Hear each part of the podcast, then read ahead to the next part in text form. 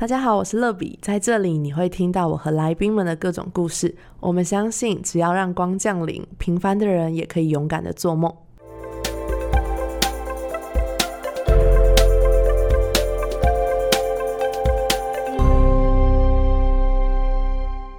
欢迎光临，我是乐比。今天这一集节目很开心，就是要来分享一些信仰相关的一些小故事，所以我又邀请到一位我在大学时期认识的学妹，然后来到我们的节目，她是珍妮，欢迎珍妮。Hello，大家好，我是珍妮，现在是在做设计跟影像相关的工作，然后也是一个在高中时期认识上帝的一个基督徒。Hello，欢迎珍妮。而且我们其实认识的过程其实蛮奇妙，就是我在上大学的那个暑假就是接触信仰，所以我在大一的时候就正式成为基督徒。那大二的时候呢，我就决定在学校当中。开一个社团，或是开一个校园的小组来传福音。可是其实一开始也不得其门而入，所以我就是拿了那时候我们教会有发一个海报，就是基督徒靠过来。我就拿着那个基督徒靠过来的海报，而且是那种 A 二的海报，然后很大张。然后我就在学校走，就看到有人有一种异样眼光看我，或是会打量我的时候，我就大概知道他应该是有去过教会，或是 他是基督徒。然后我就会走过去跟他讲话。然后我记得那时候我拿着那个板子在学校走的时候，就遇到珍妮，然后珍妮就有看我，然后有过来跟我讲话。我记得你是主动跟我讲话，你说：“哎，你也基督徒哦。”然后我们就这样聊起来了。所以这是一个很奇妙的相遇。没错，而且那时候好像是在图书馆那边，然后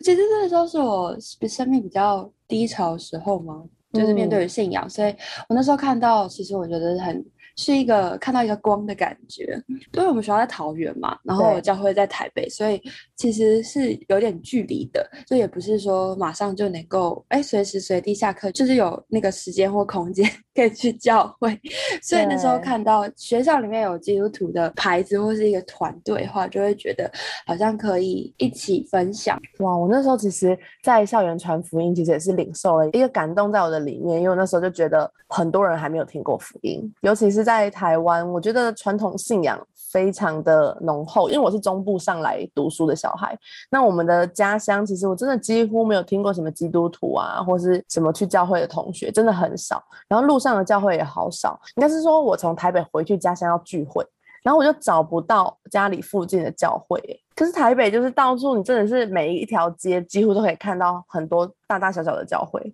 就是感觉蛮不同。那我还蛮想知道，珍妮，你说你是高中的时候信主，那个时候是什么样的契机让你能够认识神？因为我国中在外地读书，然后我高中回来台北读书，然后就算是身边都没有任何的朋友，然后高中又是一个非常需要同彩的一个阶段，对，所以我其实是过得非常的孤单的。然后呢，我那时候就是有一个感恩节，十一月的时候，然后我那时候的社团学姐，她就简单约我说要不要来一起过感恩节吃烤鸡，然后我就是也没有想太多，直接去。然后我那时候其实也没有听过什么教会，也不知道上帝吧。就完全身旁没有基督徒，也没有这样相关的人，然后去了之后就觉得哦，我们教会好漂亮，然后就很开心的吃东西，然后一直到最后的时候，我的学姐就把我推到就是前面，然后有另外一个姐姐就为我祷告，然后那时候我因为我不认识那个姐姐，我只认识我那个学姐而已，然后那姐姐又帮我祷告的时候，我就觉得哎，她怎么好像都知道我现在，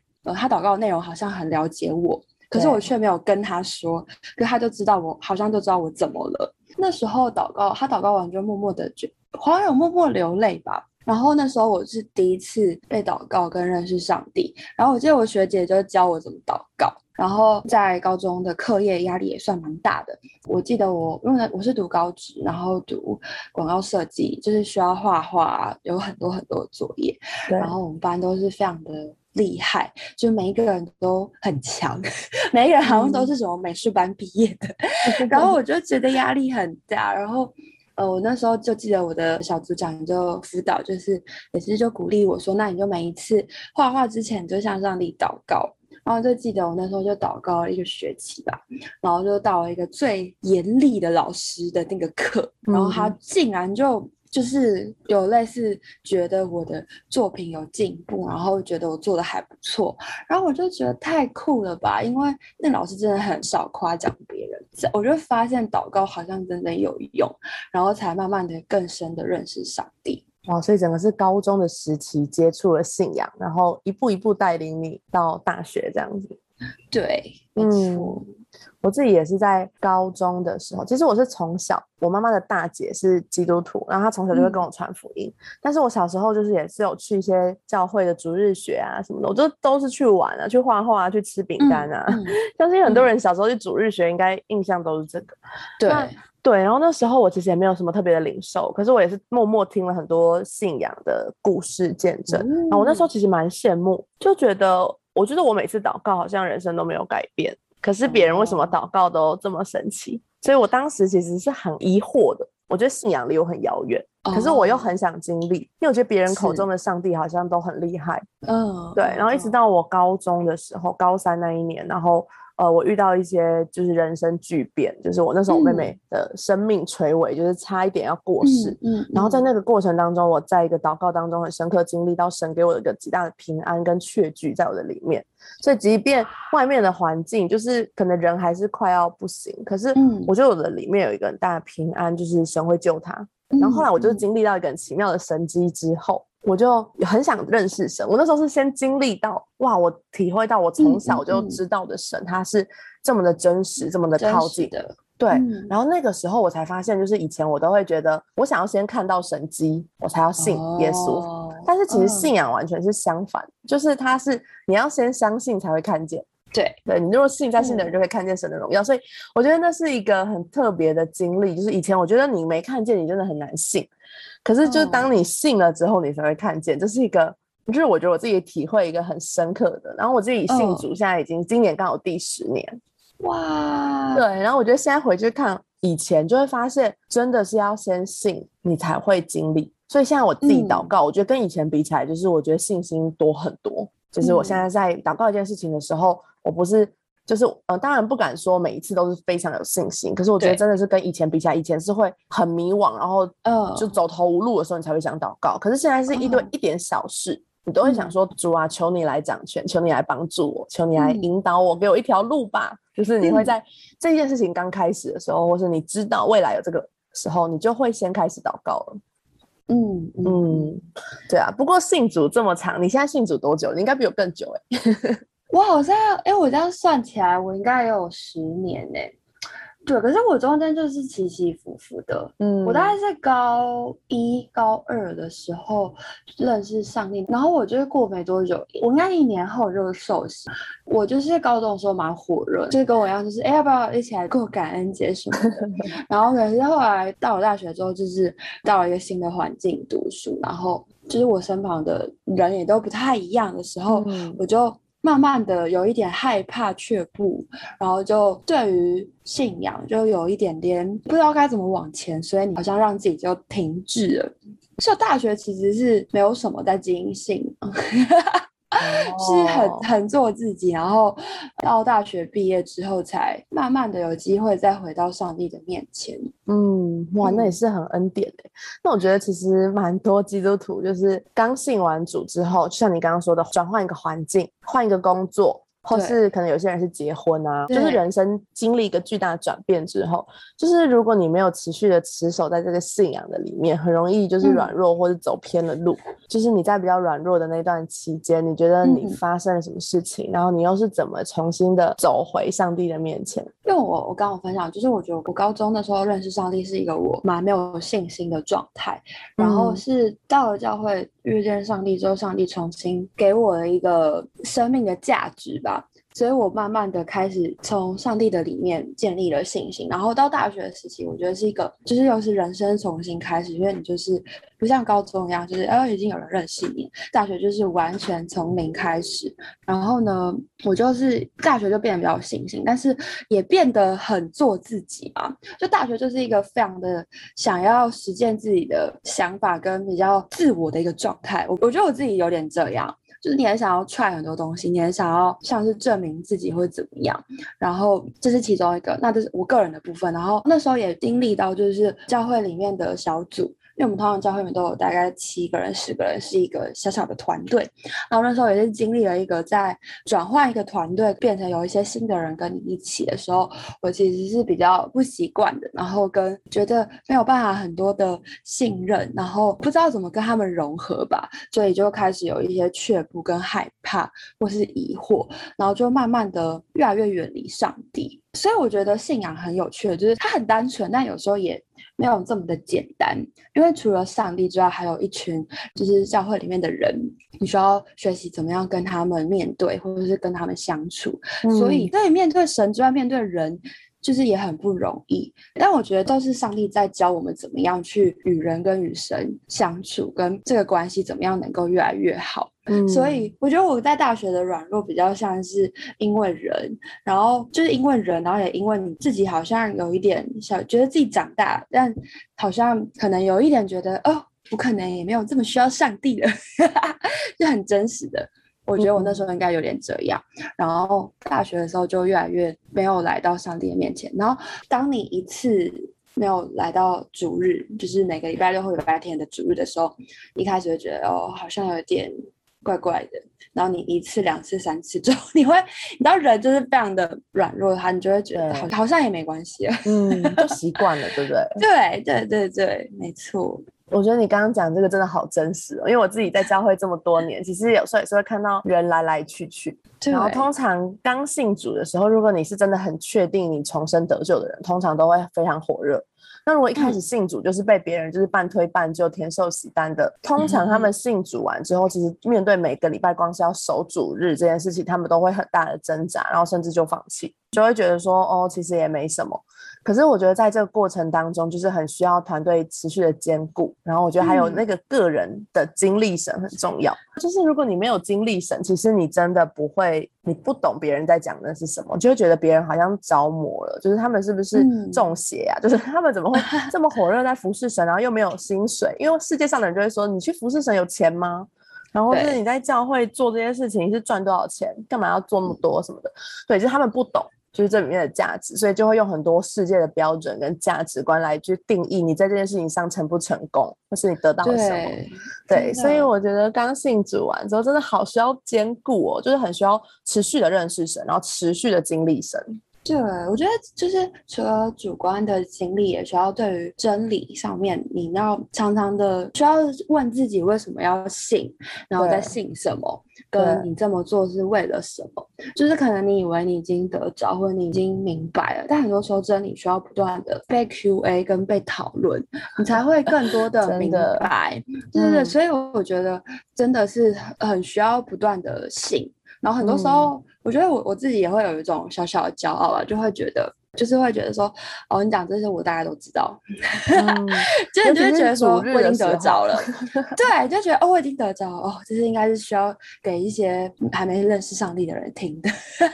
或者怎么样？但其实很多时候，我们即便成为基督徒之后，我们的生命里面就会有两种人一直在打架，一个是原本的你，一个是已经得救的你。然后就会每天都不断的在拉扯跟选择你要做哪一个你，对我觉得这个也很需要上帝的话来让我们能够选择那个得救的我们，对，真的。就我们牧师常常讲说，有三种放映器在心里，就是会有圣灵的放映器，然后还有自己跟撒旦放映器。所以在你的生命当中，就是常常你会听见这三个声音。可是你怎么让圣灵的放映器可以掌权你？就是你需要每一天更多来亲近神，然后拥有那个圣灵的放映器。不然，其实我觉得你很久没来教会，或是你没有读经祷告，你没有在这个团队生活当中，很容易你就会变成自己来掌权。自己掌权之后，有一天你就会发现你没有力气掌权。我觉得人都会觉得我自己可以，人定胜天，就是我一定可以，然后我努力就可以。可是有一天你走到最后，你才会发现有太多事情是人力做不到的，到头来还是要依靠神。嗯，我觉得越长大越会这样觉得，就即便越长大，你可能能力越来越好，可是你就会发现很多事情不是你能够控制的，或者是你做好，但是很多不可控的因素是很需要另外一个好像掌权的上帝来帮助你。嗯，对，真的，我觉得我每一次就是在福音里面，我就很常被神在这激励。其实我觉得在就是信仰的过程当中，就是有时候福音就是会一直激励我们向前行。就是我觉得如果一个人信主之后，他一开始就会很火热，因为他大家都很爱他，很照顾他，就是一个是对新生儿都能被关心。可是如果在你信主过一段时间，你还是一直很想得到大家关心，可是你都没有成为团队一起去打仗，然后一起去努力，一起去传福音，你就会很容易觉得大家不爱你，然后觉得小组变了，就是哦，你们以前不是对我很好吗？你们这种关系。就你们现在就是都会要求我，就是比如说要来聚会啊、奉献啊什么，就是会有很多的挑战。是变成基督徒之后，所以我觉得如果一个人没有马上转变进到福音，他其实会很容易就是失落。哦，我觉得应该是在这个福音的里面，或者在救恩的里面，我们也学习献上我们自己吧，因为这个是一个上帝白白给我们的礼物。那我觉得我最近有听到一个分享，就是很多时候我们都会想要上帝来满足我们的需要，那我们很少，好像很少会想到上帝，你希望我们怎么样满足你？对，我就觉得很需要常常换位思考，因为不然我们就是一味的在信我们想要信的，或者是想要上帝来满足我们想要被满足的地方而已。对，真的，而且有时候自己当自己很软弱或者自己很负面的时候，就是再一次去传福音。我觉得我每次去传福音的时候，就觉得那些对别人讲的话，好像都是我自己在激励我自己。对，我觉得会耶。嗯。就是很多时候你会觉得好像看似在为别人祝福祷告，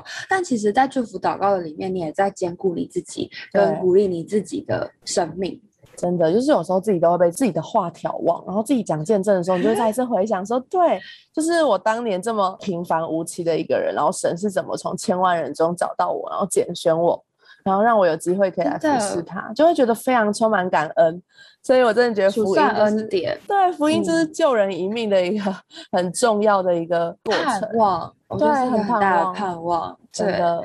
自己在就是刚刚分享的是比较算是初期的，刚开始信主没多久软弱，然后一直到后来我出社会工作之后回到教会，我觉得会面对到第二个挑战，就是面对这个世界跟教会天国，你要选择跟经营什么？因为这个世界的人都会想要追求名利，追求好的工作，追求好像一直不断的升官。发财，然后变得很强或是很厉害，你才能够证明你是活着，证明你好像不断的在成长。好像在同年龄的里面，大家都毕业，大家都在工作里面，很多时候你会想说，哎，那我下班的时候都去教会，或者下班的时候都去关心一些学生什么什么，那我是不是也要来好好的充实自己啊，经营我自己啊，等等的，就会有很多的有这样的声音跟拉扯在。我的里面，那我觉得其实很多时候回到圣经的里面，就会发现说，其实当你先追求神的国、神的意，上帝就会把一切需要的加给你。其实你先选择来经营天国、经营教会，上帝也会把你在世上所要的也都加添给你。我就我就有因为常常的这样的经文的鼓励，我就比较不会好像落入在世界的试探或是人的比较的里面。嗯。真的，我最近一次被激励是前阵子，大概两个礼拜前，就有一天我跟我的区长一起跟我们小组要受洗的新生儿一起读圣经，那时候就读到一段经文，就是《菲利比书》第三章第七节，就是说，只是我先前以为与我有益的，我现在因基督都当作有损的；不但如此，我也将万事当作有损的，因我已认识我主基督耶稣为至宝，我为他已经丢弃万事，看作粪土。我要得着基督，对我那一天其实一开始在读这段经文的时候，我就觉得哦，这就是一个要鼓励你线上的经文，非常辛苦，然后我就嗯好领受。然后在读的时候，我们后来就说，那我们用这些段经文来导读。然后在这个导读的过程当中，我就突然一直泪流满面，然后就。我觉得很奇妙，然后我我觉得我上帝又再一次整理我的心，就是神不是要我丢掉我现在想要的任何事情，而是我有没有办法让我的生命以神为我的中心，然后以神为我的至宝。对，然后那一天过完之后，我真的觉得我又重新活过来，我又再一次很坚固，就是对我这一生，就是我曾经跟神祷告说，主啊，我这一生要服侍你，就是在你知道年轻的时候，十八岁，你可能会觉得说这件事情没什么，可当你出社会，你有很多的挑战跟压力的时候。然后你能不能继续以神为中心？嗯，就是说主啊，我看你为至宝。然后当你有一天你要进入婚姻家庭的时候，有这么多挑战，然后很多事情会剥夺你的时间。然后你能不能继续说主啊，我要以你为至宝？因为我真的觉得时间对一个人来讲是很宝贵的东西，是。所以我们会好想花很多时间来让自己很舒服，比如说睡久一点。然后可能出去玩、去旅游，然后去放嗯松，就是觉得自己的时间很重要。可是有时候，就是服侍神也是需要花很多时间。怎么在这个过程当中以神为我们的中心，然后为神嗯摆上？真的很需要不断的被主呼召。就像刚刚你分享，好像看似我们好像付出了我们的时间跟自己的才才能啊，还是什么，但是你会发现其实服饰也不是靠着我们自己，而是好像我们原本没有办法，但是因着上帝，我们有办法服侍他。我觉得嗯就是不断的用各种角度去看，就会发现我们也没这么伟大，我们也没这么 厉害，但是因为上帝，我们能够。嗯，真的，我自己刚刚听你分享说，在软弱的过程当中，可能一开始是因为转换这些环境，对，然后也是也会因为人，觉得这嗯。是一个基督徒一直还蛮大的困扰。因为我开乐比这个平台的时候，就是是追踪我的人，因为我在分享信仰，所以有一些基督徒也会追踪我，或是一些慕道友，他们可能对，有听过信仰，然后是好感，然后他们可能还没有信主，他们也会追踪我。然后有时候我开一些提问的时候，就很嗯多人都会讲到教会跟教会的不合。对我来说，自己也蛮难去回答这些问题的，因为其实每个教会的状况是不一样，然后我们不是他的牧者，所以其实我们不能随便去评论他们。对，真的，对，但是你又要怎么带领他，就是回到那个起初的爱，让他知嗯道自己嗯去思想为什么我在这里得救。就是世界上教会这么多，为什么我在嗯这里？就像我们两个是不同的教会，我们也从来不会叫对方来我们的教会，对吧？就是就是我们会鼓励对方好好在自己的教会委身，但我们不会就说，哎、哦你来我们教会为什么？因为其实每一个人的呼召跟拣选真的都不一样不。一样。我觉得会回到，如果有现在的听众啊，就是如果是你可能认识这些信仰，但你可能现在不知道怎么面对教会里边的人的话，我觉得可以用单纯一点。因为如果像我有可能稍微离开教会一小段时间，就觉得天啊，以前认识的某某某，他是还在，他会不会觉得怎么样？就是你会变得很在乎、很在意别人的眼光。但我觉嗯得。这没有不好，这也可这也没有很好，因为我觉得我们需要常常的回到上帝是怎么看我们的，然后跟、嗯我觉得上帝会让你跟某一些人有一些冲突，有一些不合，都是他的心意，他要来磨塑你们两个彼此的生命性格，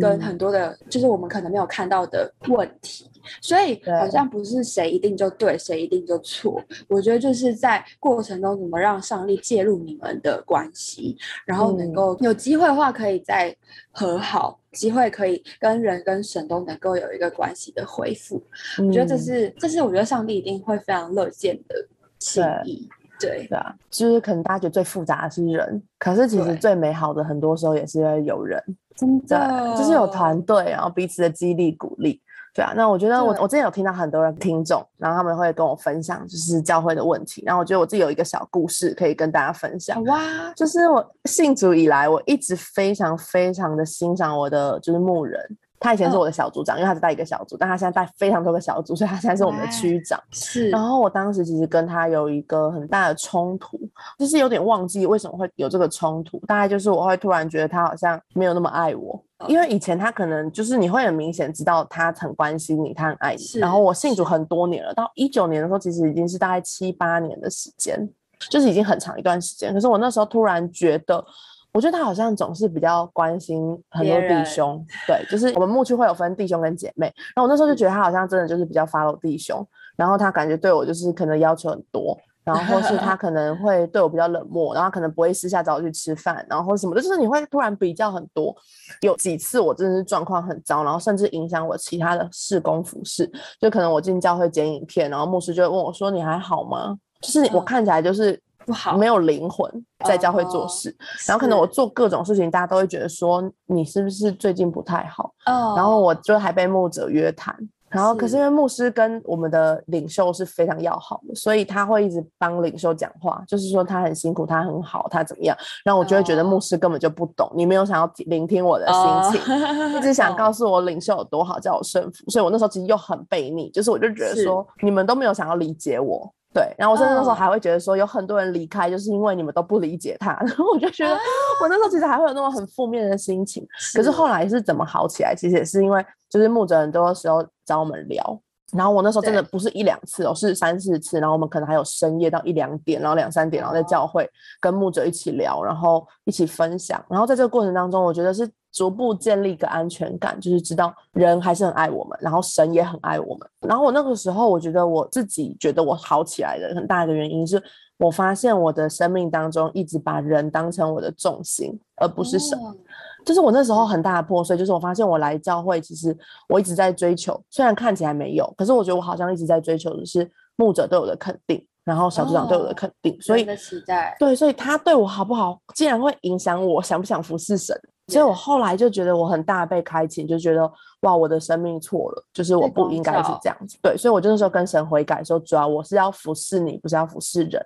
然后我觉得很奇妙，就是这这大概走了一整年的时间哦。然后到二零二零年的时候，我就发现。当我开始以服侍神为我的重心的时候，其实我会对牧者更加的敬重，然后我跟我的领袖也恢复关系。就是我就发现，其实不是他不爱我，而是我，我觉得我这样有点像恐怖情人，知道吗？就是你太，就是你太在乎这个人了，所以他的所有事情都被你放大。然后当他可能去关心更多人，或者去照顾更多人的时候，你会有点。就是觉得不是滋味，或是你会发现哦，你好像不是他的最爱，对。但是我就发现哇，这是个超级错谬的心态。所以当我自己调整我自己，就是我现在不把他当成我的神的时候，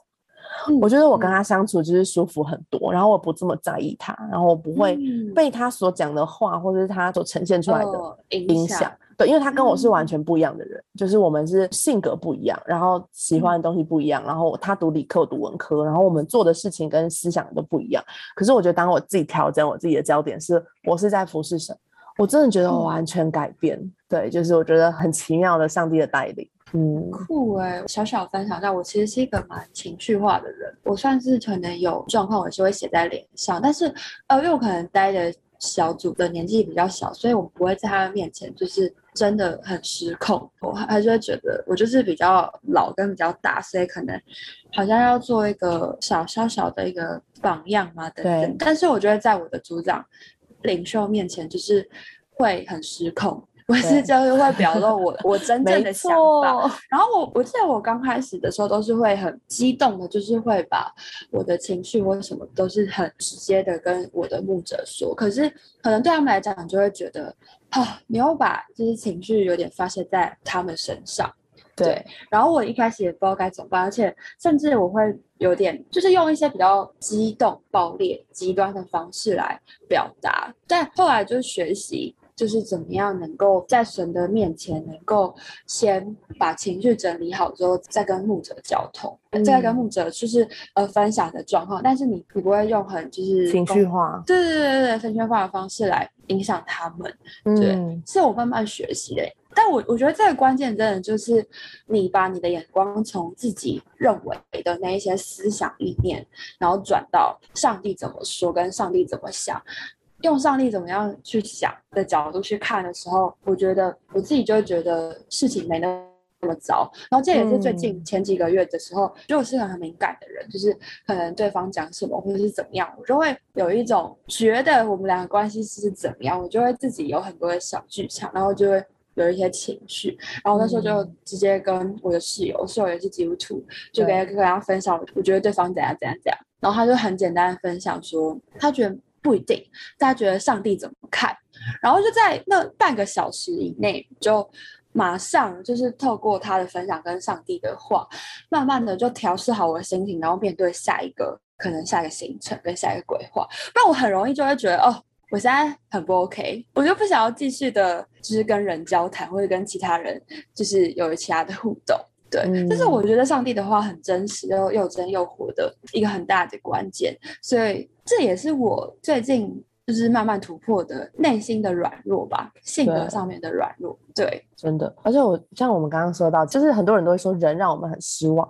但是我觉得真的更多的时候是去调整自己。就最近昨天吧，就是我们牧师还跟我们分享一个启示，我自己觉得很受用。他就是说，你有没有想过，为什么神要用身体来比喻教会？就是基督是教会的头，然后呢，教会是一个身体，然后我们彼此都是肢体。他就说，就是头才可以决定这个身体的动向，跟这个身体要做什么。所以手是不会自己说，比如说你要吃饭的时候，你不会说来手，你要不要拿碗？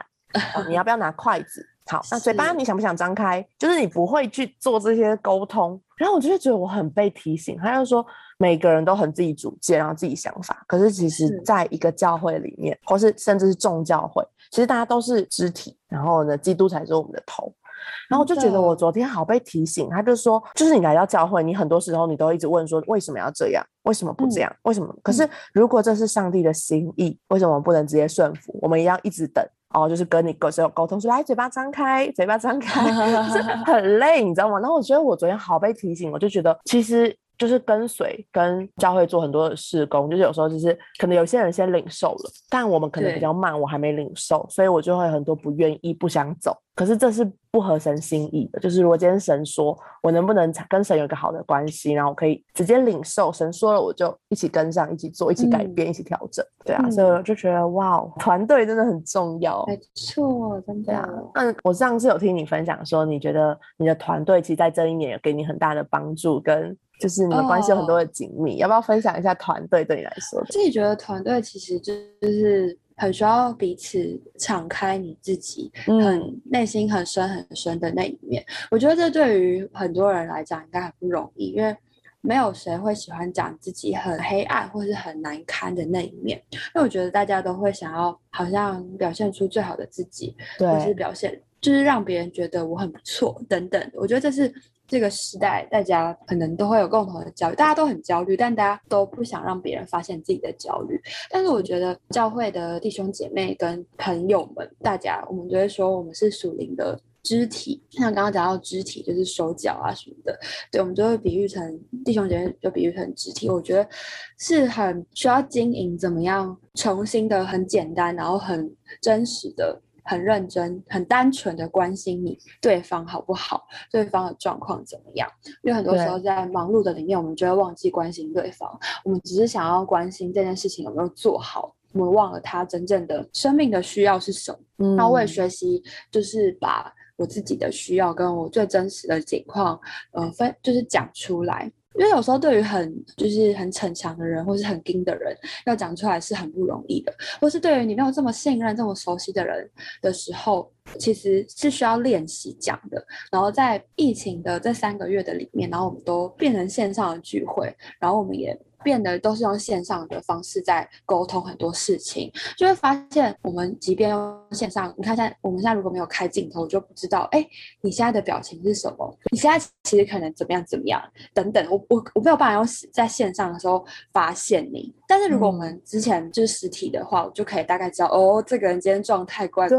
的。表情不对哦。对，就是好像累累的，好像懒懒的。对，可是线上不一定能够感受，但是透过就是我们就去经营，就是哎，就好好的去跟对方聊天，好好的关心彼此。我觉得就透过这样的一来一往的分享，大家愿意把最真实的自己分享出去的时候，然后我们分享完，我们一起为彼此祷告。我觉得上嗯帝就会在这个过程里面开始做他的奇妙的作为。他会开始柔软每个人的心，他会开始在每一个人的祷告的里面加添给每一个人力量。在祷告完之后，慢慢的能够越来越被上帝带领。嗯，对，然后就是我工作的时候，回后来再回到教会，就是姐姐小姐姐就是带我，然后她后来就是也就是慢慢的有一些状况就没有继续在教会，然后但是透过这一次疫情的线上聚会，她又慢慢的回到我们当中，嗯 真的超感谢上帝。然后后来他，因为他本来是一个非常压抑的人，就像我刚刚讲，就是不知道该怎么表达自己的状况，然后呢是很常一肩扛起很多事情的人，然后就会把自己压得喘不过气来。但透过刚刚我们就是很真实的关心大家，关心彼此每一个人状态的时候，他就试着说出来他的现在的生命的状况，然后他的需要，职场上面很多时候被老板情绪化的情绪勒索啊等等的，就就嗯讲出来。就是后来我们就一起祷告，他就慢慢的也激起他对生命的热情，就不会再那么负面消极的面对自己，然后面对跟他好像有类似需要的人。有时候我们在分享里面就觉得，天哪，我跟你好像哦，天嗯哪，我也有这样过，真的天哪，我曾经也是那样的你。我们就可嗯以在分享的里面，我们就激励彼此。这是我觉得上帝把人放在我们中间最宝贵的事情。嗯嗯就是可以彼此的互相激励，而且我觉得在教会的朋友一个很特别点，就是有时候你跟你真实世界的朋友，他可能还不是基督徒，你告诉他一些事情，他没有办法理解，真的，对，尤其是属灵的事情，然后或是需要一起带导的事情，他是听不懂的，或是他没有办法理解为什么。可是你跟教会的朋友分享，他们都可以一起祷告。就当他们听到这些事情的时候，他们知道啊，你遇到征战，然后呢，你们可以一起祷告，然后你们可以一起宣告，然后你们可以一起有很多我觉得很特别的，就是你们可以在嗯这个过程当中可以更紧密，然后可以知道彼此真正的需要是什么。真的、嗯没错，对啊，然后我我刚听你分享的时候，我觉得我突然理解，因为我一直很不喜欢线上，我刚突然理解，因为我也不发现喜欢，对，因为我 发现在线上的时候，就是可能只会有一个人在讲话，其他人就是聆听，但是你看不到大家的表情。哦，就算你开视讯，你可以只看到脸，所以你没有办法在这个聆听的过程当中，你接收大家的表情、比较感受。单向，对，可是如果你在现场，就算只有一个人在讲话，可是大家是一个，我觉得那个氛围是让你能够知道我们团队现在的状态。对，哎，他有没有在听？你其实可以感受出来，因为在你还有旁边。他有没有什么想法，或者他想不想讲话？对对，可是我觉得在线上就是很容易变成就是很难互动。对，真的，尤其是因为像我的网络比较不好用的，然后 就是就很常会宕机或者什么的。然后哦而且我又在带小组，我的组员超级棒，就是我每次小组就可能带到最后，大概最后十趴的时候，就可能快要进入。尾声或传递，我就会突突然宕机，然后声音就变成呃呃呃呃呃，你断你线们，然后就会很怪，然后他们就会很直接的帮我接下去，然后他们就会在 LINE 的群主在告诉我说，哎、你要宕机了什么的，就觉得这个团队很呃棒。嗯嗯，真的就是会发现，就是好像变成线上之后，我们好像疫情也促使我们每一个人都停下来，好好的面对自己的信仰跟生活、信仰跟对生命。因为当你什么都不能出门、什么都不能去的时候，就是你信仰的生命最真实的一面会显露出来。那我们就嗯可以更真实的去面对这样的自己。嗯，我觉得也是一个整理的过程，还蛮好嗯的。嗯嗯，真的，而且我觉得在这个过程当中，你就会发现，其实线上有一些好处，就像你刚刚说，把一个小姐姐找回来，我觉得听了很感动。就是对，因为有一些人可能以前会觉得来教会好远，对，但现在线上上线就是只要五分钟，他只要打开，的，他就可以做到。其实他们可能会更愿意来亲近神。对，对，但是同样的，就是那个时候我其实也很感恩，因为我有一些泰国跟中国大陆的福哦音朋友，然然后我就会因为邀请他们一起上线，然后中国大陆那边就是有挡一些不同的软体嘛，可是因为他们有一些我的朋友，他们现在是在英国游学。他们就可以都可以一起上线，然后一起来领受。其实我觉得超级开心，就是平常你的小组是不可能会有外国人来的，可是因为线上的关系，其实你可以邀请更多人来听。对，真的就是变成线上更没有距离的在经营跟领受。可能上帝的话，或是对领受这样的氛围，领受上帝与你同在，是不受时间空间限制的。对。嗯但同时也要就是怎么样经营线上的凝聚，我觉得真的是也很需要花心力跟功哦夫。真对，像我们还是会做一些实体的礼物的寄送，因为我觉得有时候你在线上，你就是会多了一分距离嘛。我们刚刚有提到，就是线上会有很多的拦阻，可能那时候呃疫情很严重的时候不能探访，可是现在可能就是开始有一些可以探访。然后可以寄送实体的礼物，我最近真的是很常用 LINE 礼物。哦，我知道，我知道，可以送礼物给别人。对，就是我觉得真的还是很需要一些经营，像你说的，还是需要私底下打电话的关心。对啊，我觉得很需要，因为大家不一定能够在那么多人面前就是分享。对对对对，真真的很重要。所以我觉得今天这一集也很开心，就是珍妮可以来到我们当中，然后跟我们分享，就是实际聊聊一些基督徒的心路历程。没错，谢谢你邀请。然后我们要这边打个广告，就是珍妮有一个 podcast 频啊道，你要不要分享一下？好啊，就是我跟我们的小组的也是教会的姐妹，然后还蛮特别，就是因为我们年纪有一点不一样，就是大概都两三岁的区间。对，就是我们呃，我们现在有多更多人一起来经营，就是大概可能从大学到哎读研究所，然后到工作的三四个女生，然后我们就是发现我们在线上里面，就是刚刚就是疫情里面我们都不能出门，然后我们就会开始一起分享圣经，然后我们就发现我们就是会超爱聊天，然后每次聊天聊一两个小时，就不论是讨论圣经，然后到后面的聊天，然后我们就想说，那我们要不要来的 podcast，然后我们的 podcast 叫做三人成户，然后这个意思就是说，因为我们那时候是三个人，我们每个人其实都不太一样，但是过三个人，我们就可以成为另外一个形式，我们可以在每一集的聊天访谈的里面，可以带大家认识每一个不同人物的生命故事，而希望每一个人听到我们的 podcast 也可以通过他们的故事，你可以成为另外一个你自己。好，所以其实我今天下午要去录音，没错，我们两个就是有邀请乐比一起来到我们当中。对对对，所以如果想要听我更多创作家信仰的一些故事，可以到三人成户上面去听哦。谢谢，没错。OK，好，谢谢今天所有听我们分享我们自己信仰心路历程的每一个人。那我们下周见，拜拜。拜拜。节目的最后，想邀请大家给欢迎光临五颗星，并且留言分享你的心得。想更多认识乐比的话，欢迎到我的 Instagram sunlight 零零七底线。我们下周见。